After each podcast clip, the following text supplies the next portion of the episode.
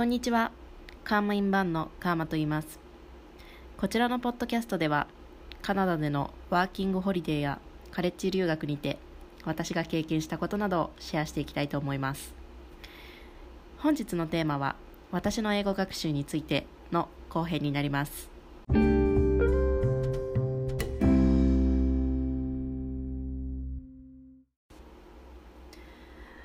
回は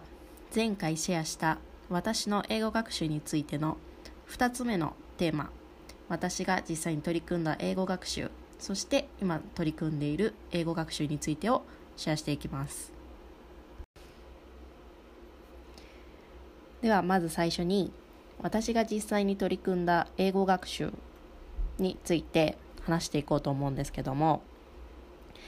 私は、ワーキングホリデーでバンクーバーに来る前、1ヶ月ほど前からですね、オンライン英会話を日本でやっていました。と言いますのも、前回お話しした通り、私はバンクーバーに留学する前は本当に英語学習を今までやっていなかったんですよね。それで、さすがにそれはまずいだろうということで、カナダに渡航する1ヶ月前からオンライン英会話をやりましたね。で、実際にやっていたオンライン英会話は DMM 英会話ってやつなんですけども、皆さん知ってるんじゃないかなと思うんです。かなり有名なオンライン英会話スクールになっているので、それをやっていました。で、軽くまず喋る練習、口から英語を発する練習をとにかく集中してやっていたのと、あとはオンライン英会話上にはテキストがあって、毎回こう自分で好きなセクションを選んで、先生とそのセクションについて話すっていうことができたんですよ。で、それで教科書の中に出てくるボキャブラリーだったりを覚えたりとか、あとは例文を先生と読み合って文章を口から発する練習っていうのを取り組んだりとか、あとはテキストの、内容から質問が書いてあって、その質問に答えるっていうこともあったので、それを練習したりとかをしてましたね。で、実際にこのオンライン英会話はすごいいいなって思ったんですけども、30分ぐらいしか1回できないんですけども、一番安いコースでも確か6000円ぐらいで、1日1回30分受けられるんですよね。なので本当に時間短いんですけども、毎日毎日口に英語を出すっていう行為はオンライン英会話でできるので、そして安いっていう利点があるので、皆さんよかったらやってみてください。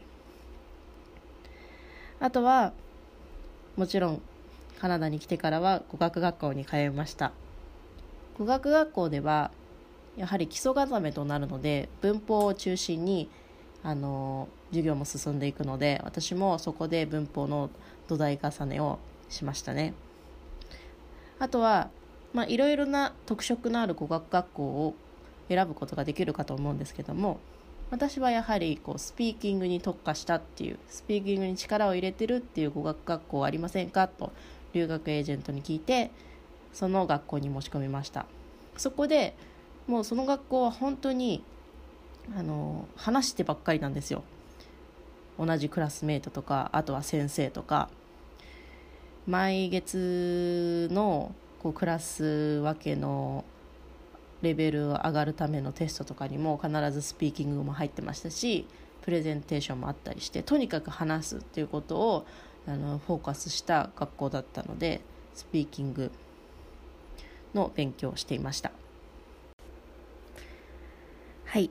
では次にですね、今現在私が取り組んでいる英語学習についてをシェアします。今私がフォーカスしていることは3つあります。もちろん全部大事なんですよ。英語は文法もボキャブラリーも発音もリスニング、スピーキング、ライティング、リーディング、全部大事なんですけども、今一通りいろんなことを勉強してみて、自分が大事だなと、これ集中してみようと思っていることはですね、一つ目ボキャブラリー、二つ目発音、あとリンキングで、三つ目ライティングです。でこれをちょっと一つずつ話していこうと思います。まず一つ目のボキャブラリーについてなんですけども、これは結構当たり前かなと思うんですけど、やっぱりこう知っているボキャブラリーがないと上達しないですよね。英語はどんどん知っている単語を増やしていくっていうことで、自分が理解できるものも増えてくるでしょうし、もちろんスピーキングするときもボキャブラリー知らないとまず話すことができないので、どんどん覚えていくことが大事かと思います。その中で特にボキャブラリーを増やしていく上で重要にしていることは、知らない単語とか出てきた時に、調べると思うんですけど、その時に英和辞典で調べるより英英辞典で調べるようにしています。でこれはなぜかっていうと、結構日本語で調べてもよく意味がわからない単語もあったりするんですよね。っていうのも一つありますし、そういった時にやはり英英辞典で調べた方が正確なニュアンスがわかる、その単語の。あとだいたいGoogle とかでそのわからない単語を打ってミーニングとか言って打って英語で調べると、もちろん英語でその意味の説明も書いてあるんですけども、だいたい一緒に類似単語が出てきてるんですよ、何個か。で私はその単語のそのもの自体の説明文も読みつつ、その類似単語を見て、実はこの私が知っていたこの単語とその今回調べたこの単語は実は一緒の漢字のニュアンスの意味なんだとか、そういうのも関連付けて覚えるようにしています。そうするとですね、少しちょっと早くその単語の意味が覚えられるという感じですね。昔は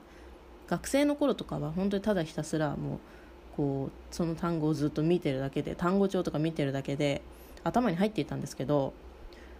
ちょっと今はですね、さすがにそれができなくて、どうやって覚えられるかなって自分も試行錯誤した上、英辞典で調べて類似単語も一緒にくっつけるっていうのが自分の中で合ってると思ってるので、それをやっています。で2つ目の発音リンキングですが、これはもう本当に大事です。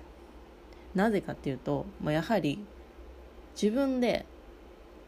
例えば本当にお店で何か商品をオーダーするってあたっても、発音が良くなさすぎて通じないと。で通じないとものすごい表情されるじゃないですか。はぁみたいな、それ見ただけで結構心が打ち砕かれるっていうシチュエーションがあるので、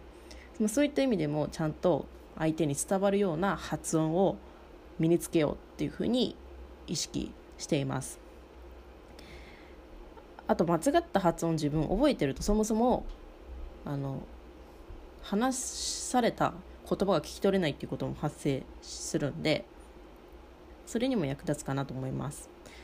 あとはですね、リンキングっていうその音のつながりも勉強するようにしていて、実際ネイティブの人が書いたら、例えば I want to の want to って書いた時にはなってるんですけど、言った時には wanna みたいな、そういう言い言葉、音がサウンドがドロップしちゃって、文字としては書かれてるんだけど、実際言ってるんだけどすごく音が小さいかちょっと音が変化しちゃってるかとか、そういうところがおそらくリスニングをする上でも何言ってんか分かんないっていう原因の一つだと思ってるので、発音と加えてリンキングっていうところを勉強しています。でこれはボキャブラリーと発音は、私はちょっととある学校に行っていて、それは ESL なんですけど、チケット制で通えるその語学学校になっていて、クラスがボキャブラリーとか発音とかリスニングとかカンバセーションとか分かれているところなんですね。で自分で予約して、そのクラスを予約して行けるっていう学校があるんですけど、それで集中的にボキャブラリーと発音のクラスに行って練習しています。で発音とかはなかなか自分で勉強するのも難しいっていうところがあると思うんで、その学校を私は活用しています。で最後にライティングなんですけど、これ実は結構私は重要だと思っていて、今もう気に入ってどんぐらいやってますかね、1年近くぐらいずっと勉強し続けているものです。でライティングの何がいいかっていうところなんですけど、書くことによって文法もきっちり覚えられますし、ボキャブラリーも正しいニュアンスのボキャブラリー、その文章の中でっていうのも手に入れることができるし、長い文章も書けるようになってきたりしますし、その関係代名詞を使ったような、あとは、自分の考えを書き出しているので、後々それがスピーキングに活かせることもあります。あとは、そういうライティングしている上で文法とかの理解が深まったり、文章を自分で書いたりして長い文章を書けるようになればなるほど、それがまたリーディングした時に読むスピードが上がったりということにもつながるなと思ってます。ただこのライティングで一番効果を発揮するのは、添削してもらえる先生をつけることです。私は実はチューターも取っていて、週に1回やってるんですけど、そのチューターの中でライティングの宿題を毎回出していただいて、そのテーマを決めてもらって、私がそれについて書くんですけど、それを毎回添削してもらってるんですね。そうすると、自分が一生懸命考え抜いた文章を書いて、でそもそもその書く上でも自分で調べたりとかしながら、これってどうやって書くんだろうと思って調べてだから書いていくんですけど、それをさらに添削してもらうことによって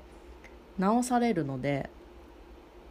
直された時に、結構印象に残るんですよね。自分が書いた文とまた比較ができるっていう点と、こんな風に書いたらいいんだっていう発見があって、もともとの自分の考えを直されているっていう感じなので、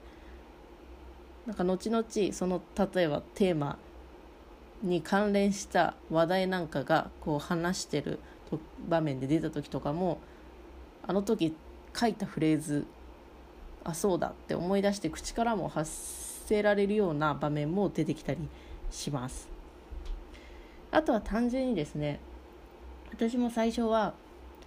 本当に何か、じゃあこの単語を使って文章を書いてとか、軽いトピックを渡されて文章を書いてって言われた時に、本当に 1,2 行ぐらいしか書けなかったんですよ。why って聞かれても because も書けないみたいな感じだったんですけど、本当に1年近くやってるうちに、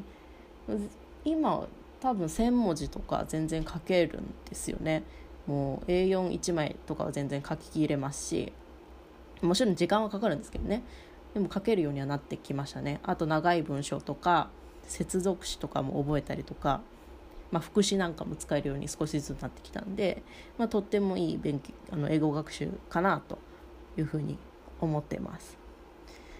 でこちらの3つが、今までいろいろ一通り英語勉強してみて自分の中で大事だなって思うことと、これは合っているなと思う英語学習になります。